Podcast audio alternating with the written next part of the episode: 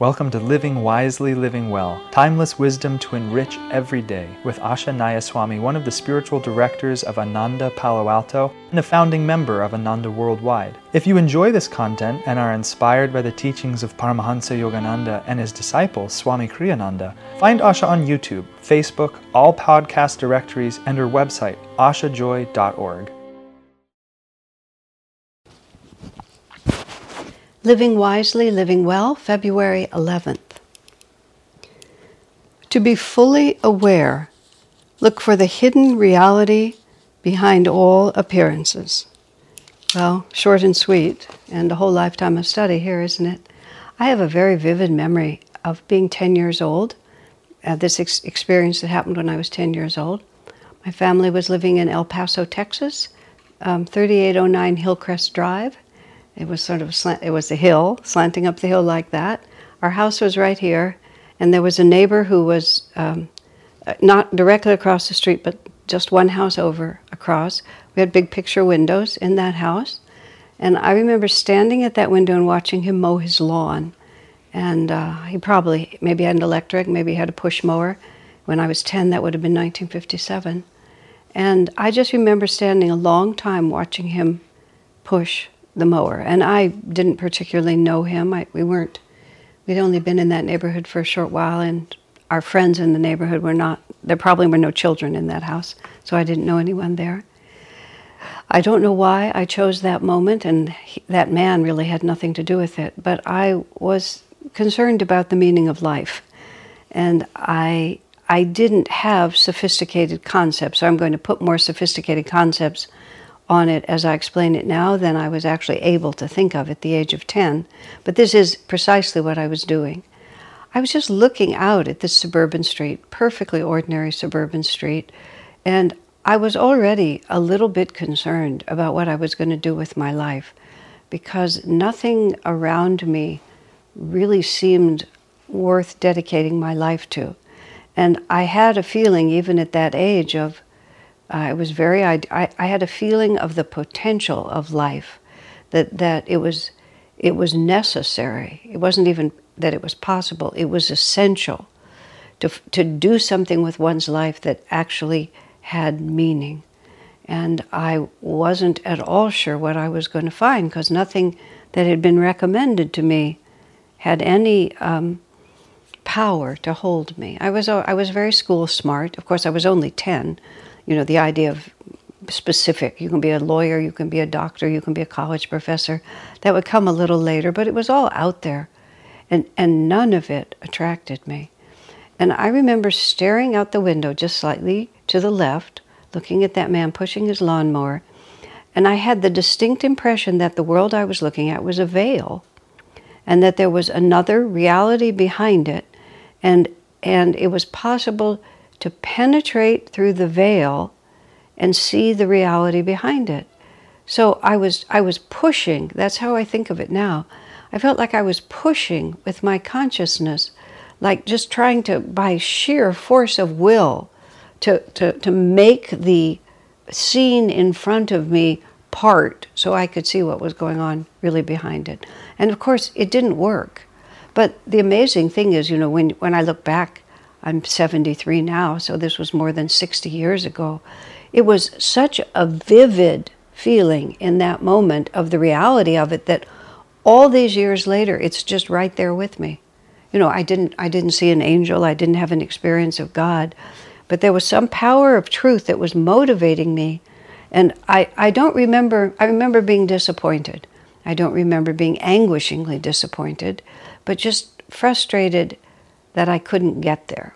And then, of course, I went back to being a child because these are just like intermittent moments.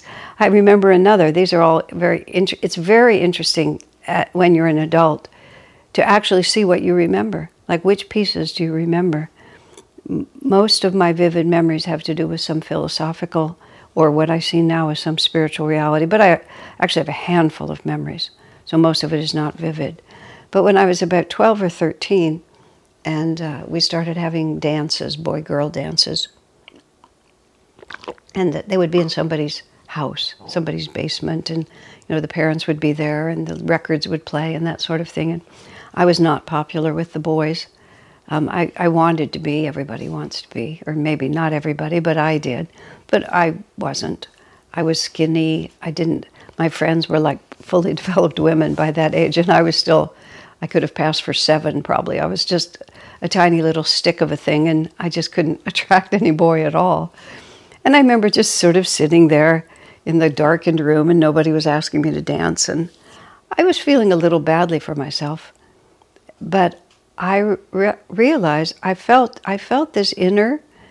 Um, I had an inner dialogue, and I feel like it was a dialogue, maybe with my higher self, or maybe with somebody else, like my guru or someone that I hadn't yet met. Um, and it was the voice was, "I could make you popular," you know. But to make you popular, um, I would have to take away certain qualities from you, and I knew those qualities were um, the most important part of me. But because of that, I was I was out of tune with my peers, and I was out of tune with my time. This is also while I was still in Texas. When I got to California, things got a little. I found more more of my own people when I got to California. and Texas, there weren't any, or I hadn't met any. But I remember I remember being given a choice. Maybe it was Satan who was talking to me. Satan said, "You know, you could sacrifice a lot of yourself and then you could have these other things. What do you want? And I, I remember it was no contest. I would rather just sit alone by myself and have nobody be interested in me than um, become like them, even though they weren't bad. It's just I was not like them and I knew it. And that was why I was alone. And I just, without hesitation. But isn't it interesting, you know, that, that moments like that would come? Now I'm going to talk about um, the first time I took LSD, which was uh, like 1965, it would have been. I was, um, I was an early adopter. And it was right after I went to Stanford, and it was all just coming in. I was never big into drugs. You know, it was part of the world that I lived in, so I, I took some, you know, did some of that and did some of marijuana. But I, I loved my mind, and I loved clarity of mind. And I quickly realized that those substances just muddied the water. And so I just didn't enjoy it. There came a point where I realized every time I ingested or took anything, all I did was wait for it to wear off. And I, I thought, you know, this is like really dopey to do something that you just want to be over. Like, why are you doing it? So that was pretty much the end of that. But, and even Swami Kriyananda admits this. I have to say this, you know, because a lot of a lot of people were turned towards spirituality by psychedelic, drug induced psychedelic experiences. And it, actually, I guess you would have to say I was too, because what happened when I took that dose of whatever I took, LSD, well, I know what it was, but you don't know what you're taking. Um, what happened to me is what I had been trying to make happen when I was 10 years old, which is I remember that the world began to fracture in front of my eyes. And it's so weird for those of you who've never. People drink alcohol all the time and their perception of reality shifts, but um, it's, it's not as radical as what happens if you take a strong psychedelic. Because when you take a strong psychedelic, the, the material world just fractures into fragments of light. At least that's what happened to me. And it was exactly what I had been trying to make happen, which the material veil separated.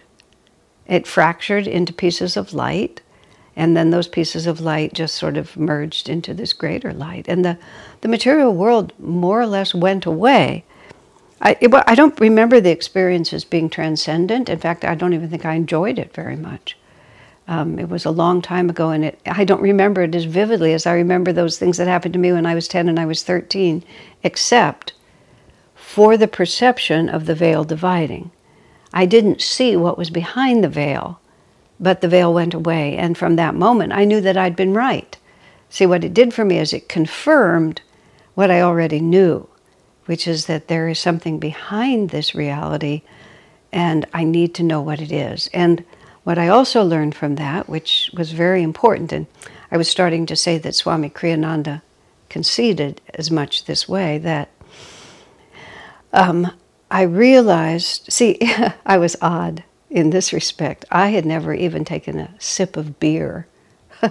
I was Jewish, so I probably had a sip of wine on Passover or something like that. But I, I'd never, I'd never had, I'd never done anything to my consciousness. LSD was the first thing I ever did, ever. And uh, so I didn't know that you could alter your consciousness with drugs. Um, but when I altered my consciousness with drugs, I suddenly realized well, I'm going to quote from a master's poem, some um, master's book in Autobiography of a Yogi, in which he talks about an experience in cosmic consciousness. And he talks about this extraordinary uh, universe, and he, he just describes the cosmos all over the place. And he can see through walls and he can feel the life force in everything. It's a fantastic chapter in the book, Autobiography of a Yogi. If you haven't read it, read it. And then um, he says, and I cognize the center of this empyrean, and I believe empyrean means heavenly vista. The center of this incredible cosmic vista was a point of intuitive perception in my own self. And that's really quite something because, see, what happened to me in 1965, somewhere in Palo Alto, somebody's apartment, is that I realized if I changed my consciousness, the entire creation shifted. That, that creation depended entirely on the state of consciousness with which I viewed it. And so in my ordinary waking consciousness, you know, I was just seeing cars and buildings and houses and couches and the walls and the faces of my friends. I mean, that's, we all look around, we look in the mirror, we see our own faces, look at our clothes, we look at our teacup, you know, whatever it is, there it is. I just took a drug and my consciousness shifted and all those ordinary things just turned into shimmering light. And they were translucent and transparent. It just, I changed my consciousness, I changed everything. And that, that was all I needed.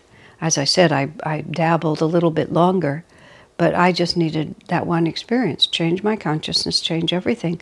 The center of the Empyrean, the, it, the center of the entire cosmos, it emanates from me. Not that I am the creator of the universe, but whatever level of consciousness I am on, that's what I perceive. So, in, in, in Master's story and autobiography of a yogi, he shifted into uh, an infinite state of consciousness. All of a sudden, he's looking at the same world, but it's infinite. He, he sees it differently. He sees a cow making its way up the, the um, narrow lane in front of his guru's ashram, and his whole relationship to the cow, he sees the cow completely differently. But it's a cow, he can still see it's there. But the whole reality of creation becomes something else when my, not just perspective, but when my level of consciousness changes. So I, uh, you know, I, I wasn't really interested in drugs. And I certainly wasn't interested in drug induced experience. It just seemed chaotic to me. What I was interested in was changing my consciousness because I, I, I got it. That was my lifelong search. I was 18 years old, 1965. There it was. I got it. And so, and then like nine months later, nine, eight, something like that, June of that year, I met some friends, people I hadn't, people I had, I had one person I had known before, but I, I was introduced to a circle of friends and they were all studying meditation and they were all studying Vedanta. And that's when they gave me these philosophical books, which said exactly what I had figured out, which is change your consciousness, you change everything. This world is not what it seems. And that was it. I mean, from that point on, I've basically done nothing else with my life because it was from the age of 10, actually, from the age of about three, I knew that it was inside of me, I just didn't know how to get there. So, this is what, again, Swami's just talking about to be fully aware. So, this word aware is a very interesting word, and I've, I've often thought that um, all of personal growth, all of personal development is completely defined by the word awareness. Everything that we consider to be progress in our life is an increasing awareness. I mean, if I become a painter, it's because I become aware of how to use paint to make the picture that I want. If I become a wiser person, it's because I become aware of how my own actions implicate my own happiness and what I can do to be different. If I become a better parent, it's because I become aware of what my child needs from me. I'm, you can bring God into it if you want to, but you don't have to. It's just an ever increasing awareness. And then the question comes, which is a very important question is there any limit to how much I can expand my awareness? I mean, Master was asked that question is there any end to evolution? He said, no. He said, we keep on evolving, evolving until we achieve endlessness. In other words, awareness can expand to infinity. So if you want to be fully aware, and then you have to, it's not just to be wide awake, but to be fully aware, then you have to see that there is a reality behind the apparent reality. And that is the avenue that we have to follow um, to, to become who we were meant to be. So let me read you again what Swami said. To be fully aware, look for the hidden reality behind all appearances. Joy to you, my friends.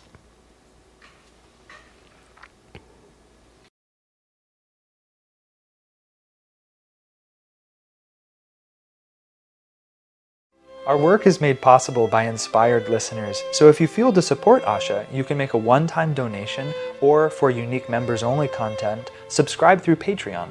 Blessings and thank you.